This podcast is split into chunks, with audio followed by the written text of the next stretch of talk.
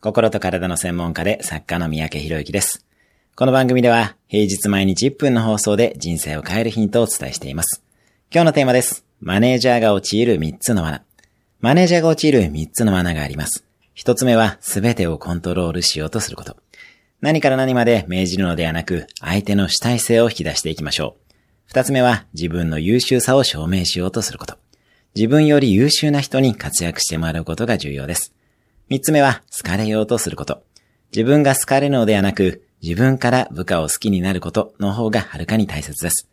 マネージャーの三つの罠に気をつけて、あくまでもチーム全体の組織力を高めるようにしましょう。今日のおすすめ1分アクションです。自分が陥っているかもしれない罠を一つピックアップして対策を考える。今日も素敵な一日をお過ごしください。登録、シェアなどしていただけると嬉しいです。